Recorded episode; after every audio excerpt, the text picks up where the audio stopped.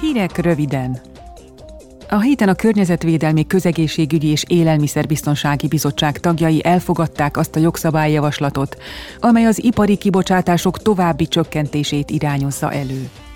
Az új szabályok a nagy agráripari létesítmények kibocsátását hivatottak visszafogni és megelőzni, hogy azok kevésbé szennyezzék a levegőt, a talajt és a vizeket. Az Európai Unió ezekkel az intézkedésekkel az ipar kizöldítését és a körforgásos termelést kívánja előmozdítani, ami egészségügyi és környezetvédelmi szempontból is jelentős előnyöket hordoz. A kötelezettségek a szarvasmarhatartó nagygazdaságokra, a bányákra és az akkumulátorgyárakra is ki fognak terjedni.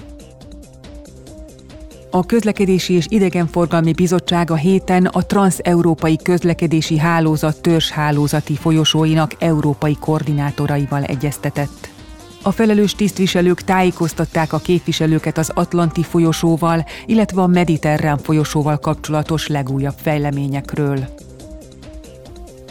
A Külügyi Bizottság és a Nemzetközi Kereskedelmi Bizottság tegnap meghallgatást tartott az Európai Unió és az Egyesült Királyság által két éve kötött kereskedelmi és együttműködési megállapodás végrehajtásáról.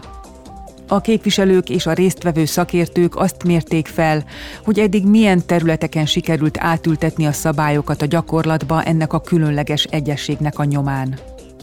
Eheti utolsó hírösszeállításunkat hallották. Friss parlamenti hírekkel legközelebb kedden jelentkezünk.